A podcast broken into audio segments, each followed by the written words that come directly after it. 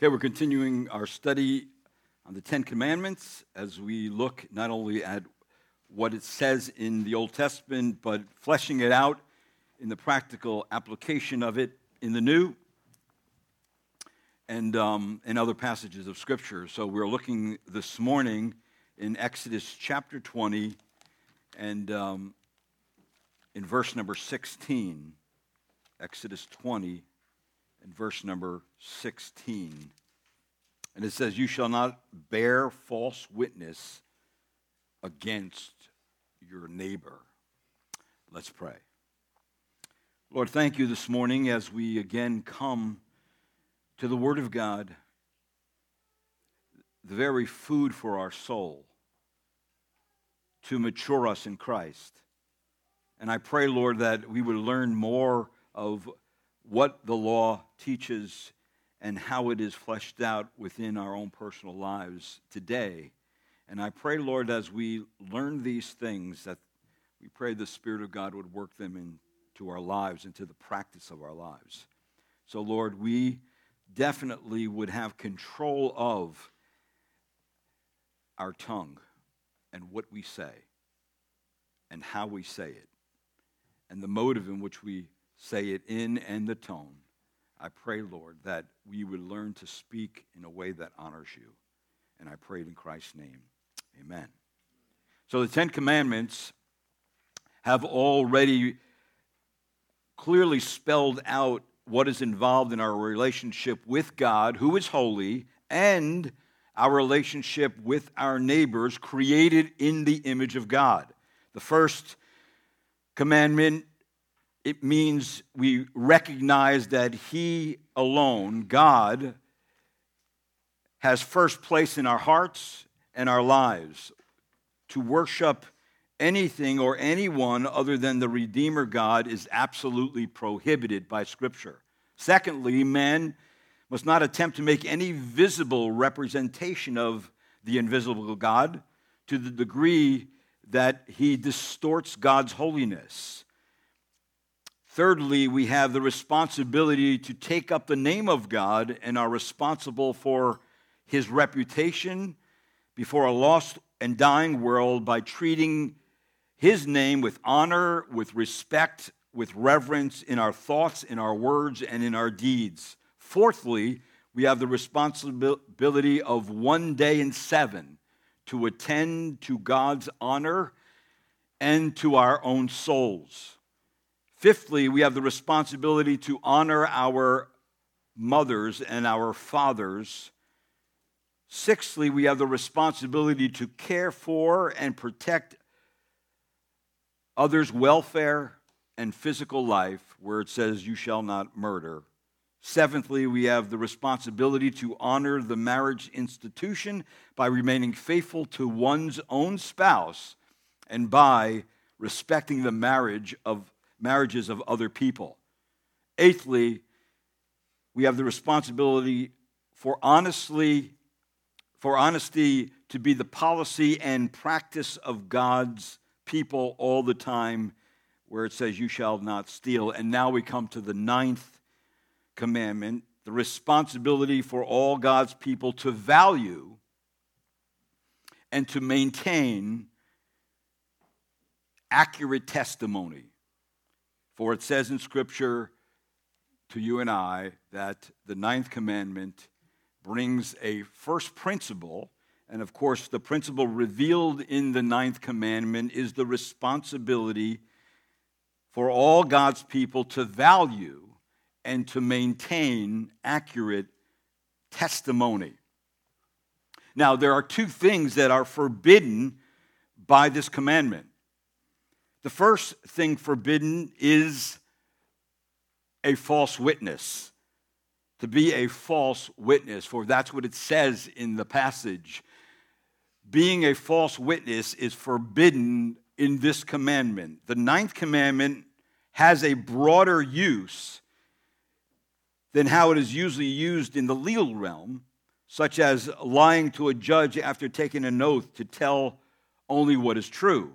The Word of God warns not to be pushed into testifying according to the majority view by the masses of evildoers, because to do so would be actually to pervert justice. In fact, it does tell us in Exodus, uh, excuse me, in um,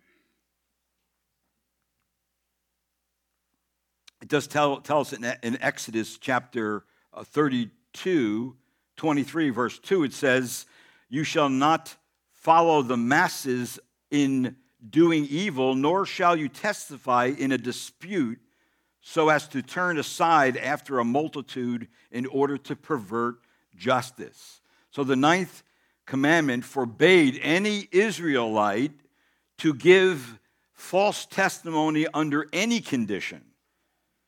It would not be guiltless, he would not be guiltless if he slandered his neighbor, gossiped about him, or twisted the truth in any way. It was only fitting that the people who had been chosen to serve the true God should be commanded to speak only what is true. So it is just as important in the business realm and the social realm. The bottom line is if the testimony of people is false, then there can be no fair and just and objective verdicts. Neither can there be honest and forthright business dealings, nor wholesome and sincere, trustworthy relationships. If someone in any realm should speak untruths or speak deceptively, it undermines everything and brings about an atmosphere of instability and mistrust. No one knows what to believe when somebody does not tell the truth. Matter of fact, it confuses everything, and everything is suspect that a person would say and do. That's not a good place to be in. The warrior David asked God not to deliver him over to the desires of his enemy. Listen to what he says in this passage of Scripture. He says, Do not deliver me over to the desire of my adversaries, for false witnesses have risen against me and such as breathe out violence. See, David knew that even the most skilled warrior who's trained in tactics and battle finds it very difficult, if not impossible, to fight against deception and falsehoods. Those who lie about others have underlying sinister motives which are hard sometimes to detect. Also, again, King David said this. He, he asked the Lord this particular question What kind of people?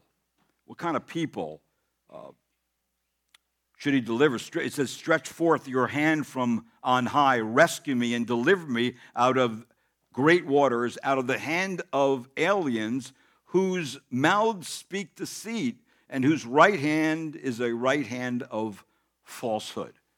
So again, he's asking God to rescue him from people who are deceptive, from people who do not speak the truth, who, who, from people who have underhanded motives that are not readily seen with the eyes.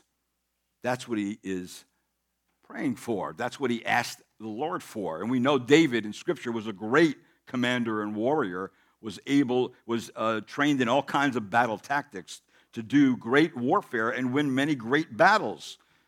A second thing this commandment forbids is this it is the slandering of one's neighbor. It says in the scriptures that we are not to bear false witness against your neighbor.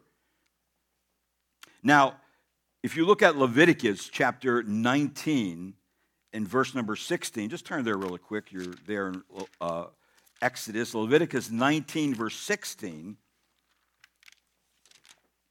It says this You shall not go about as a slanderer among your people, and you are not to act against the life of your neighbor.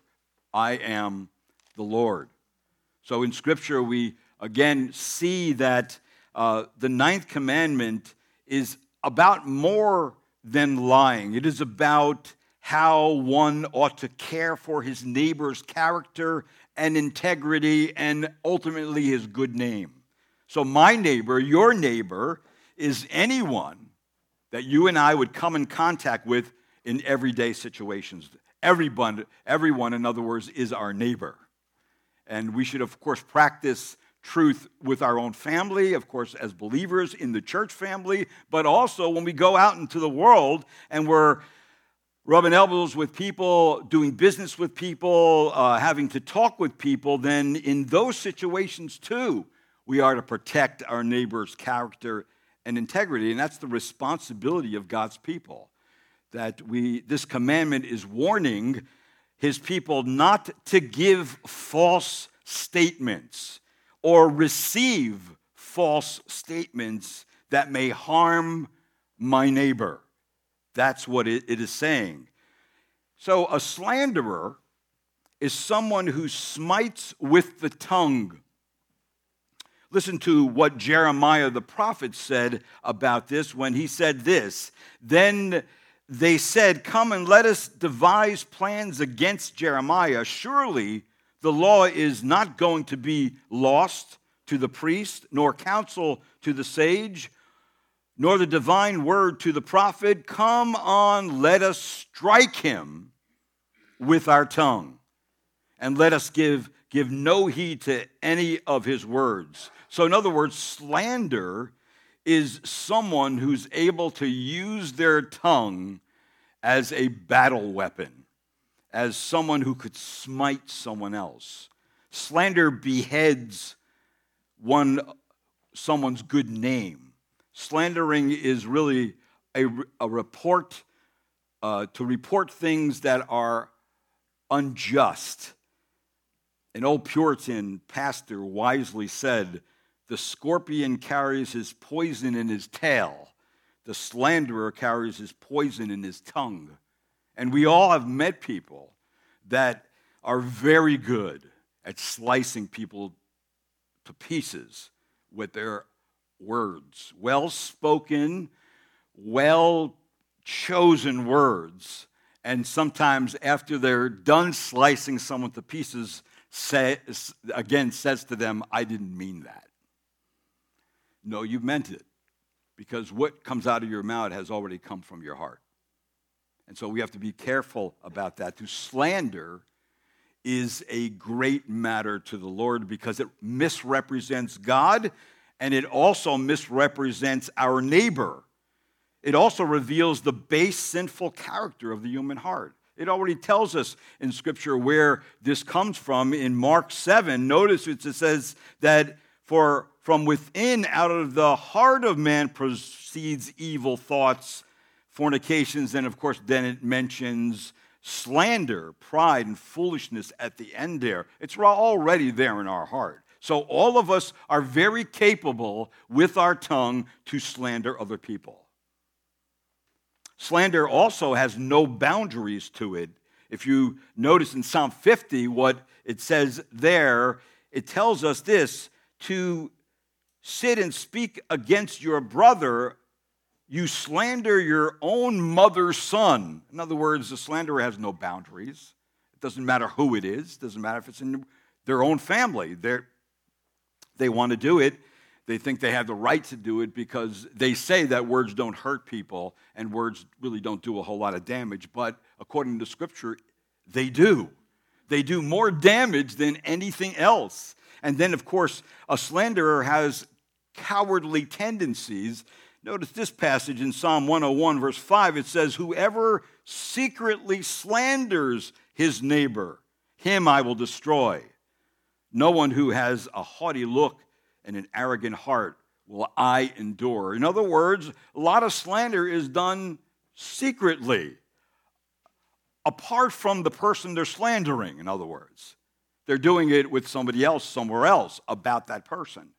And God is saying, no, that, that is not something I want my people to be involved with. I want my people to learn how to use their tongue and their words in the correct manner in which they are protecting the character of God and the name of their neighbor. We also know uh, in Scripture that a slanderer is in the league of fools. This is what Proverbs tells us about the slanderer. He who conceals hatred has lying lips, and he who spreads slander is a fool. But notice the rest of that. It says, When there are many words, transgression is unavoidable, but the one who strains, restrains his lips is wise. In other words, if somebody is verbose, if they just never stop talking, sin is unavoidable. You get that, right? It is hard to be around somebody who never stops talking. It's annoying in the first place, but it also will lead to sin. You cannot avoid rattling out words from your mouth without thought and intention and expect to have a good result. See, a slanderer has a character in line with the devil. When you slander, you act the part of the devil. Satan has always been a liar, uh, an accuser, and a slanderer of the brethren. It says in John chapter 8, he's been a liar since the beginning. He is good at it. And he can make a lie sound like the truth. And so people who practice that kind of language will actually get very good at it. And it's very hard to detect when somebody is lying to you or someone is being deceptive with you.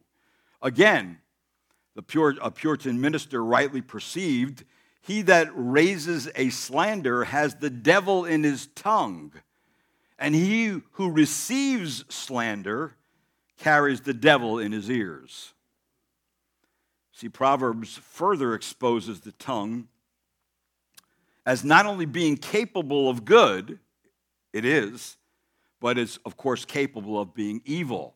The deceitful person's mouth is once again laid bare in the book of Proverbs. Again, right there in the Old Testament. Turn to Proverbs chapter 6 and look just at a few verses there, and then I want you to turn over to 1 Kings chapter 21 because I want to look at a, uh, an example of when uh, somebody uses deception to actually go against their neighbor and what kind of language the Bible uses to do that.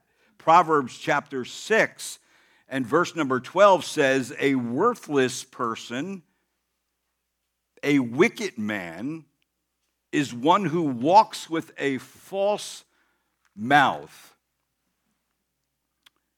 And then notice where it uses the word worthless, it's actually the Hebrew word Belial. And it means good for nothing, unprofitable, and of course, it even includes the uh, word there, wicked, a wicked man, literally a man of Belial or a man of badness. See, this is not a good person by any means. but someone here who is empty of all truth, empty of all goodness, righteousness, and justice. There is nothing more that betrays the crookedness of a person than their speech.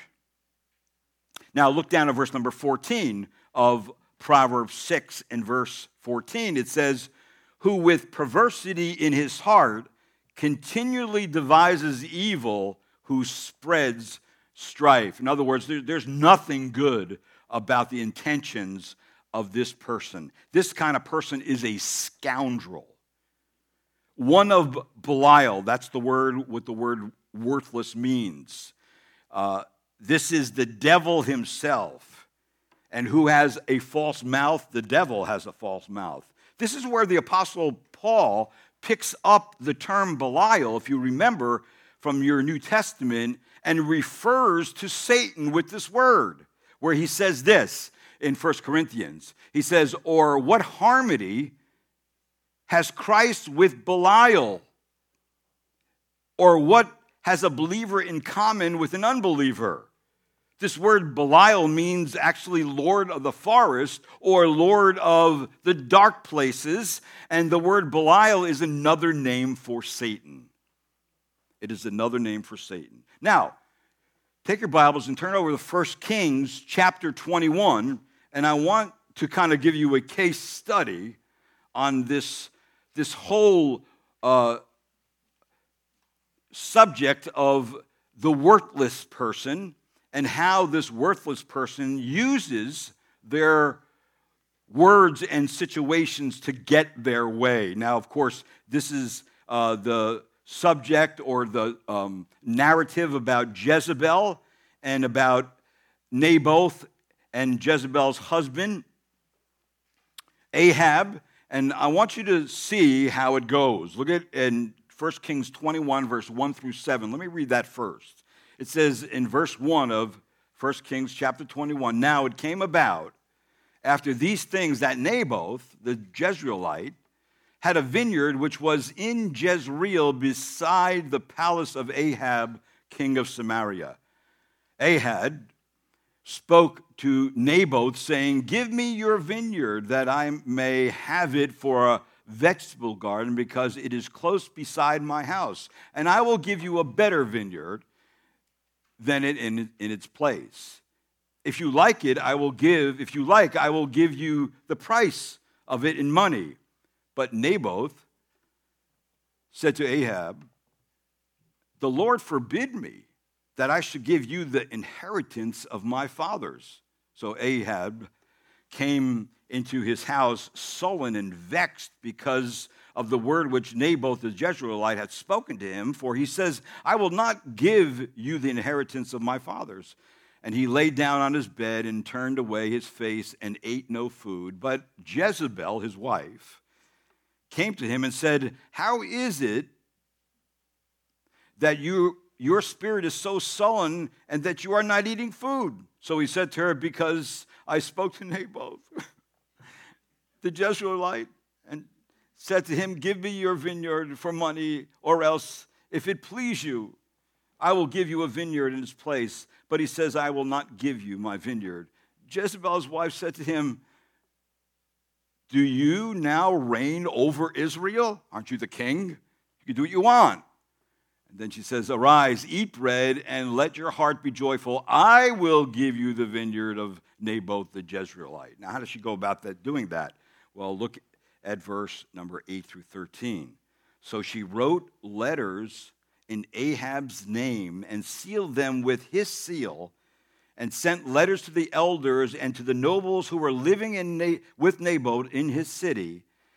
And she wrote in the letter saying, Proclaim a fast and seat Naboth at the head of the people and seat two worthless men before him. Now, do you know what the Hebrew word for worthless is there? Belial. All right? Two worthless men before him. And, let, and remember, if you want to convict anybody of something, you have to have two witnesses. Of course, according to Scripture, those two witnesses have to be reliable witnesses, right? Well, right here, it's already telling us that these are not reliable witnesses. Look at verse 10 again. And see two worthless men before him, and let them testify against him, saying, You curse God and the king. Then take him out and stone him to death. So the men of his city, the elders and the nobles who lived in the city, did as Jezebel had sent word to them because she, they thought it was coming from the king, just as it was written in the letters which she had sent them. Verse 12 They proclaimed the fast and seated Naboth at the head of the people. Then the two worthless men came in and sat before him, and the worthless men testified against him, even against Naboth, before the people. This is in public, saying, Naboth cursed God and the king. Well, so they took him out of the city and stoned him to death with stones. You see the damage that a false testimony could result in, right? In this case, a very innocent man who was just doing the right thing before God, not giving up his inheritance. He wasn't even allowed to do that. He had no choice in that matter. He couldn't sell it. And he, he obeyed God, and he ends up getting stoned to death because someone got worthless witnesses two of them to come against him falsely and charge him of something that was not true, which resulted in his death. See, that, that is the power of words. That is the power of words. The result in this case was very devastating. So that means that this commandment, going just thinking back to Exodus, condemns three things. It condemns first thing, speaking that which is false. In other words, basic lying with the mouth.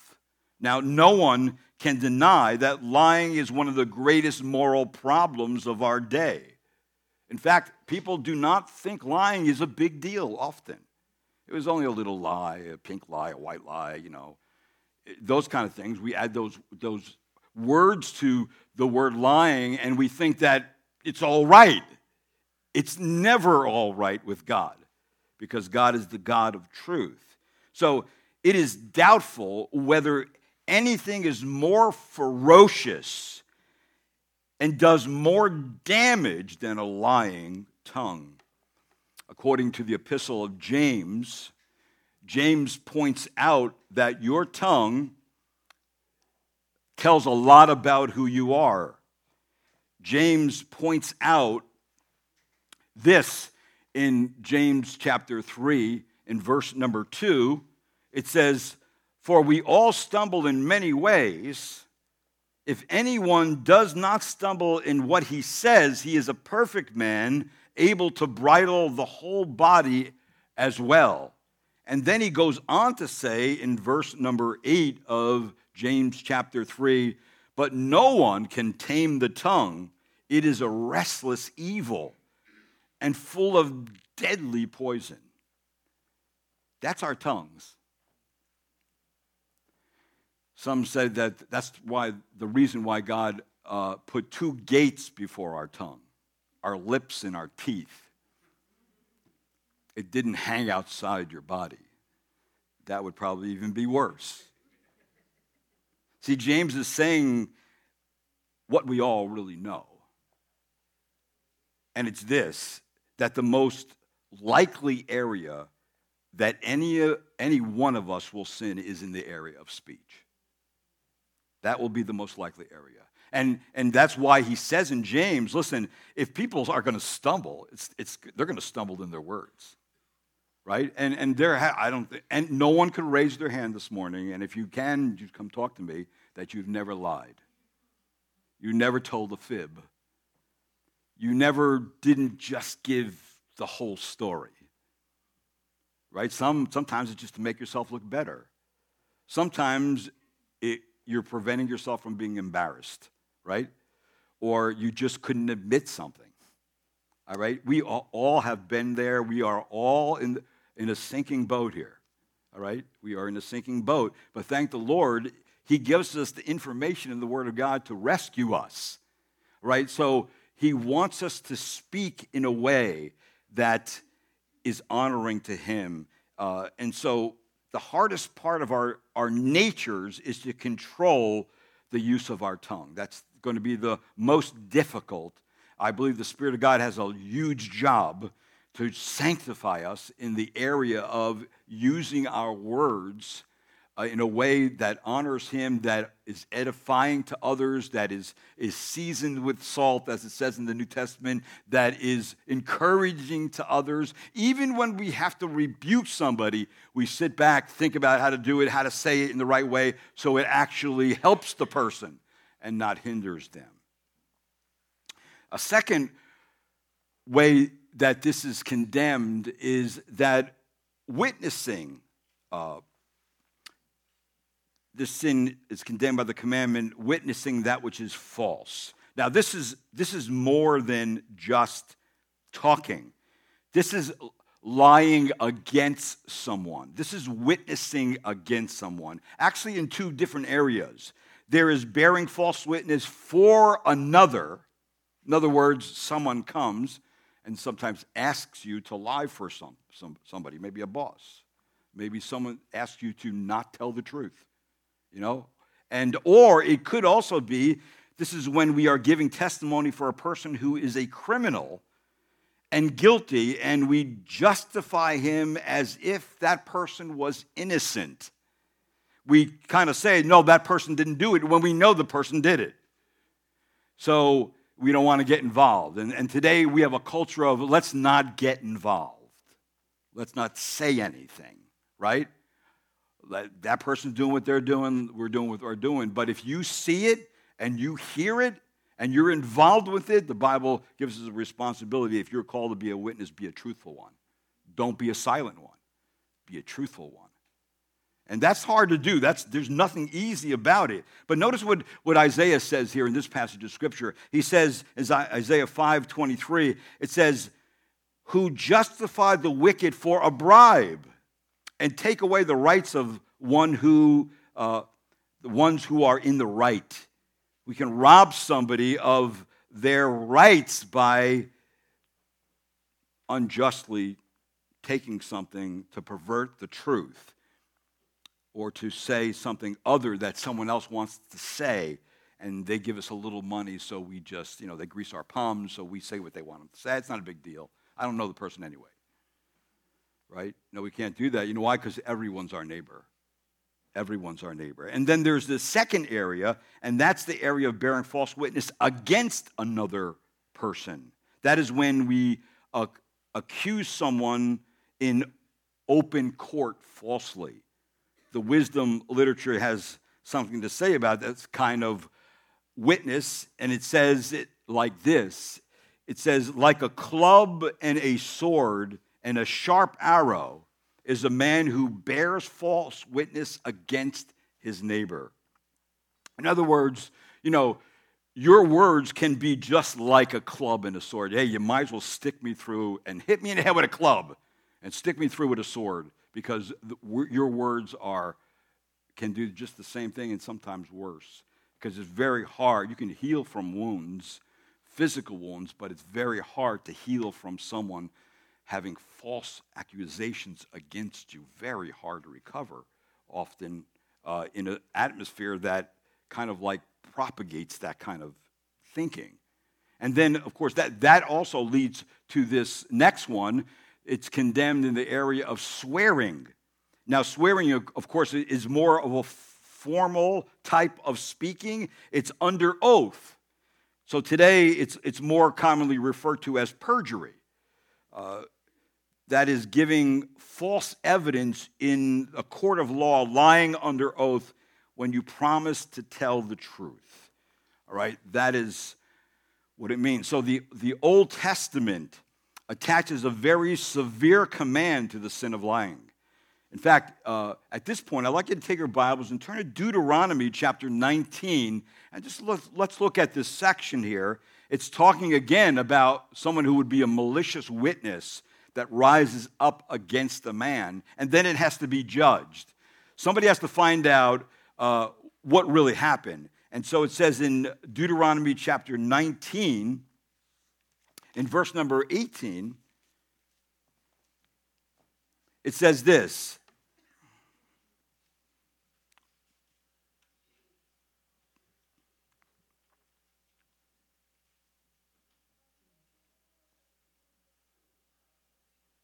That's not the passage I want.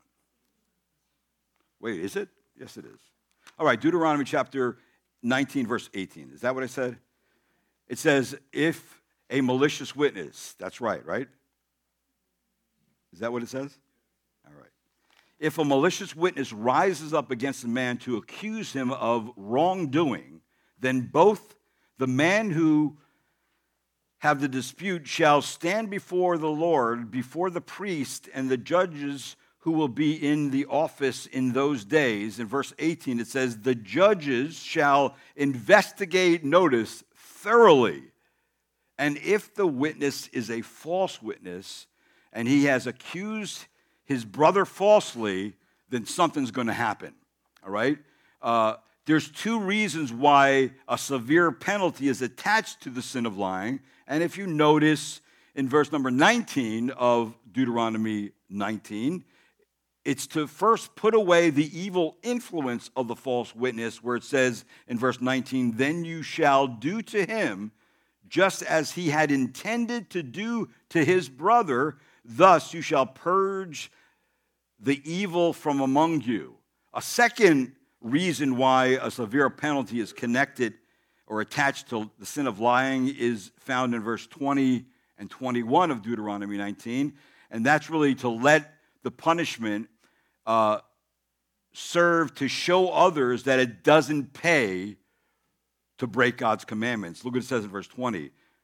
The rest will hear and be afraid and will never again do such a, an evil thing among you. And then notice verse 21 Thus you shall not show pity, life for life, eye for eye, tooth for tooth, and hand for hand, foot for foot. In other words, going back to verse 19, if the person brings an accusation and becomes a false witness, whatever he tended the result to be, that would fall on somebody, somebody who was the false witness. In the case of Jezebel, what happened to her?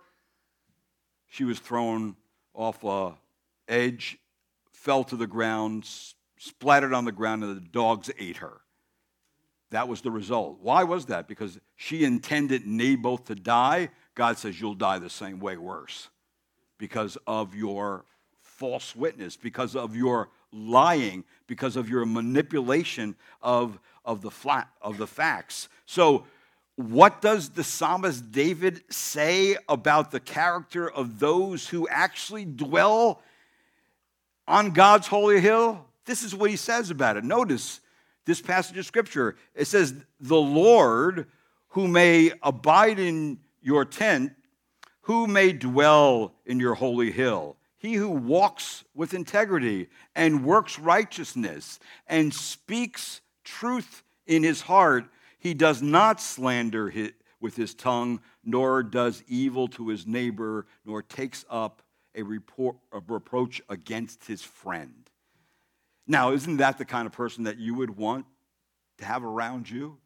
Someone who is honest, someone who is watching out for you, someone who's not going to slander you to other people, someone who you consider them to be your neighbor and that you are not going to take any reproach against them. In fact, Proverbs tells us a lying witness is one of the six things that God actually hates. I say in our membership class, one of the things that God does in our heart as He sanctifies us he, is that we learn to hate what God hates right? And one of the things that God hates, well, look for yourself. It says this there are six things which the Lord hates. Yes, seven which are an abomination to him haughty eyes, a lying tongue, and hands that shed innocent blood, a heart that devises wicked plans, feet that run rapidly to evil, a false witness who utters lies, and one who spreads strife among brothers. See, that is what God hates. And if God hates it, then we should hate it to the point that we don't want to be involved with it. We don't want to do it. We don't want to have any part in it. Right? And that's that means you really have to think about what you're going to say before you say it. Right? And you have to think about if someone comes to you with information that's going to enter into your ear and go into your thoughts. you have to also discipline yourself that you are not going to listen to information about another person that comes to you that is very questionable and you don't know if it's true or not. You have no ability to know if that's true or not. We have to be very careful not only of what we say, but what we hear other people are saying about other people. See, if we practice this, then you, you develop a trustworthy, wholesome environment where things can get done and people can trust each other to know that what they say they mean, right? And that if you say something to me, uh, that I can, I'll believe you. I'll believe you, and if I say something to you, you'll believe me. And, and when we do misspeak, we own up to it, right? We say, you know, I, I, wasn't, I didn't say that right. I, I didn't, uh, I didn't communicate that right. So, you know, and so this is something we have to do in every area of our life, whether we're doing business, whether we have a relationship with our, our, our family, our, you know, spouses with husbands with wives, wives with husbands, children, parents to children. You know, the way you speak to them, you're, you're teaching them how to, to speak. If you're yelling at all, them all the time, uh, or if you're bribing them all the time with things, that's not a good practice because they'll learn to do the first, they'll learn to do that before they'll learn to do anything good. And they'll pick it up, and then when, when they do it, you get mad at them for doing it, but you've been teaching them all along. See, being very responsible about what's going on in our life.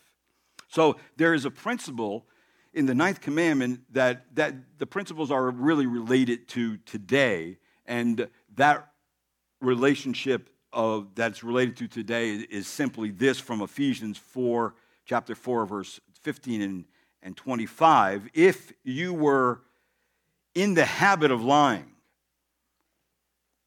speak the truth in love. Lay aside falsehood. Speak truth, each one of you with his neighbor. And, and it goes on to say, why are we to speak truth with our neighbor, at least in the context of the body of Christ? Because we're connected to one another. We're, we're, we're, so connected to one another. If you, if we're practicing these things, they, they affect the whole body. Now, what are the, some of the types of lying? Well, I already mentioned one, perjury, that's giving false evidence in a court of law, lying under oath, but also lying can be communicated in the area of hypocrisy. That's giving the impression that you are what you are not like giving the impression that you are living for the Lord when you, you are really dragging your heels in Christian things, or masquerading as a Christian when you don't even care what the Lord thinks because you don't even know the Lord. The Lord knows who are his sheep. The Lord's sheep listen to his voice and follow him. Not perfectly, but the direction of our life is wanting to honor the Lord. So hypocrisy is a way that we can lie to people. We can, we can just play act. This is what this person expects from me, and I'm just going to put my chameleon suit on and be what they want me to be. And then I go over here and I know what to say to them and how to. People know those things. Children pick those things up. They know how to act in, cert, in certain groups with certain people. And sometimes you come in the Christian realm, you know how to act as a Christian. You go into the world realm, then all of a sudden you're cool and you know how to act like the world. No, that's hypocrisy. That's lying. Also, silence is a way that we lie. It is possible to lie without saying anything. Because lying is deceiving and misleading.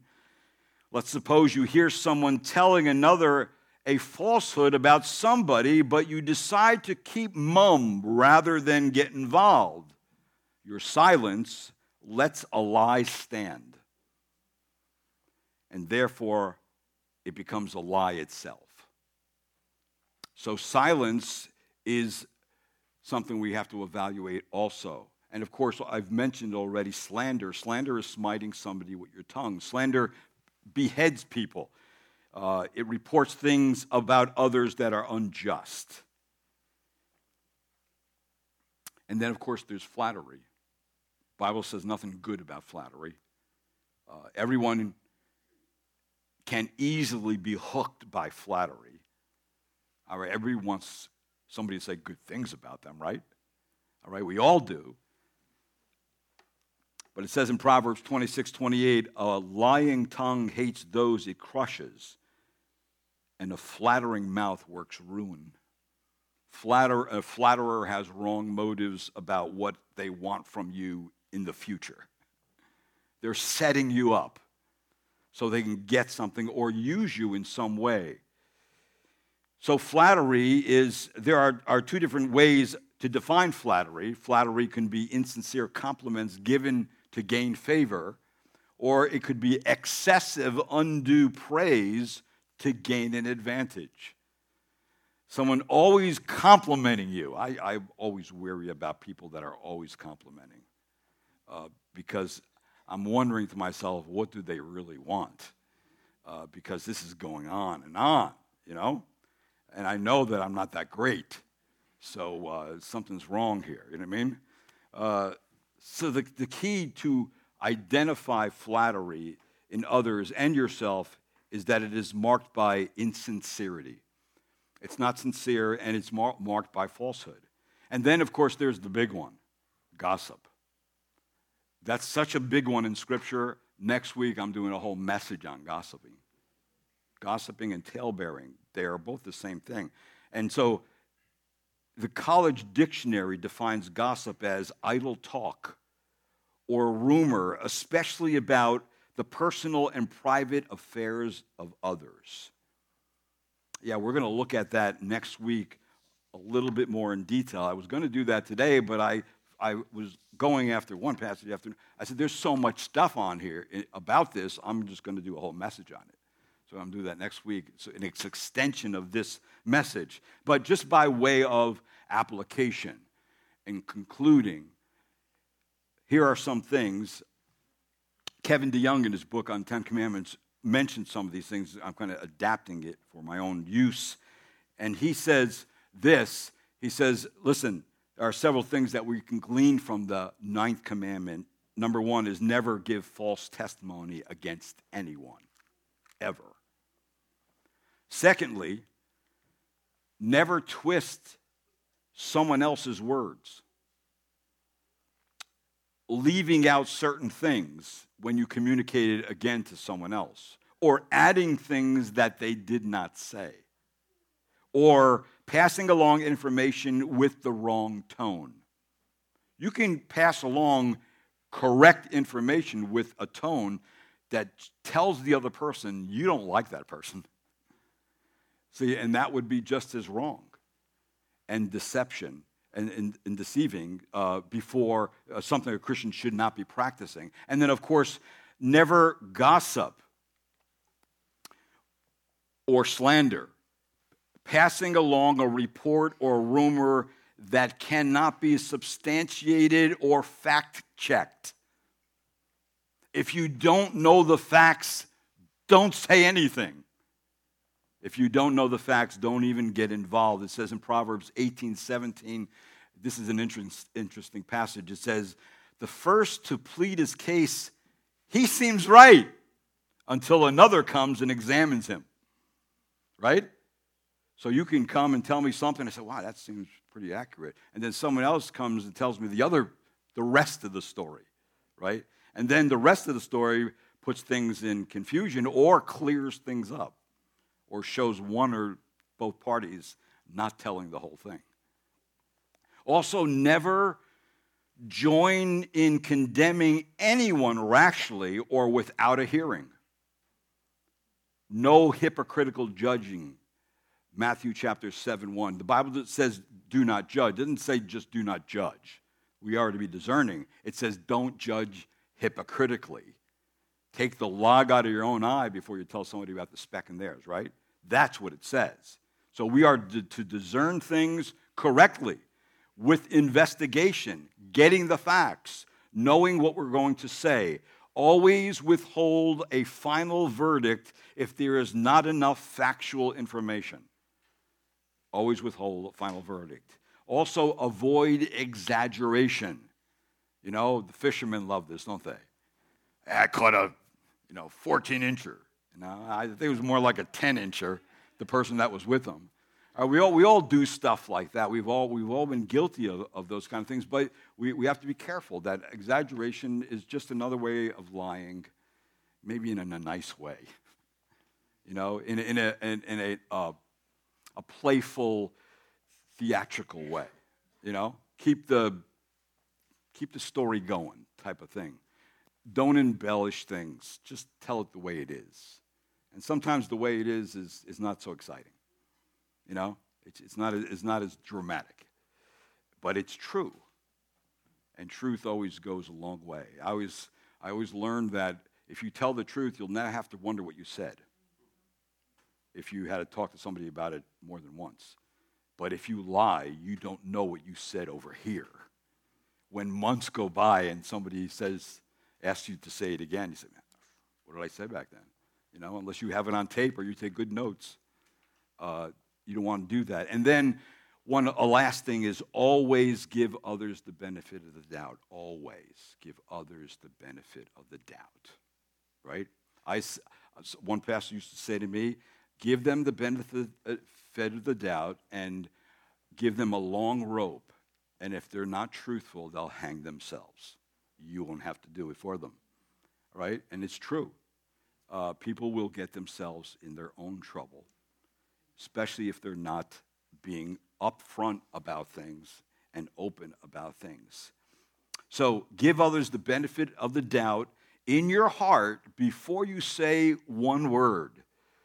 You have to remember a fool is someone who just spews out things. Someone who's wise knows how to zip the lips before they say one another word. So, in conclusion, we have an obligation we have an obligation in love to protect our neighbor's good name. And Proverbs 22, verse number 1 says, A good name is more desirable than great wealth. Favor is better than silver and gold. It takes a long time to develop a good name. And just one false accusation can destroy you. You know, like people going on the internet and giving bad comments about uh, your business or about you or about your family or about even ministry and saying things that are not true cannot be substantiated. And once it gets out into cyberspace how do you how do you undo that? How do you unravel it? And, and so very careful when you post things on your facebook and on your twitter accounts and, and on your you make sure that when you post things they're true and you know what? Some things that are true should never be on Facebook because you're protecting your neighbor. You're protecting, you wouldn't want somebody doing that to you. Why would you do it to somebody else? Right? And that only honors the Lord. It's keeping the ninth commandment. That's what it's doing. I'm keeping the ninth commandment in the spirit because I want to honor my neighbor and protect his good name, protect his honor, protect him because I love that person in the Lord. So that's this morning's uh, message. Let's bow together in word of prayer. Lord, thank you this morning for the word of God. I pray, Lord, as we every day consider these things, I pray, Lord, that you would just impress them upon our heart. And Lord, I pray that you would silence us from any hint of using our tongue to sin. And that, Lord, you would free us from whatever fears we have so that our words may be sincere and true, based on honest, unselfish motives, coupled with a desire to care for my neighbor's character, integrity, and good name. And I pray this this morning in the precious and holy name of Jesus Christ. Amen.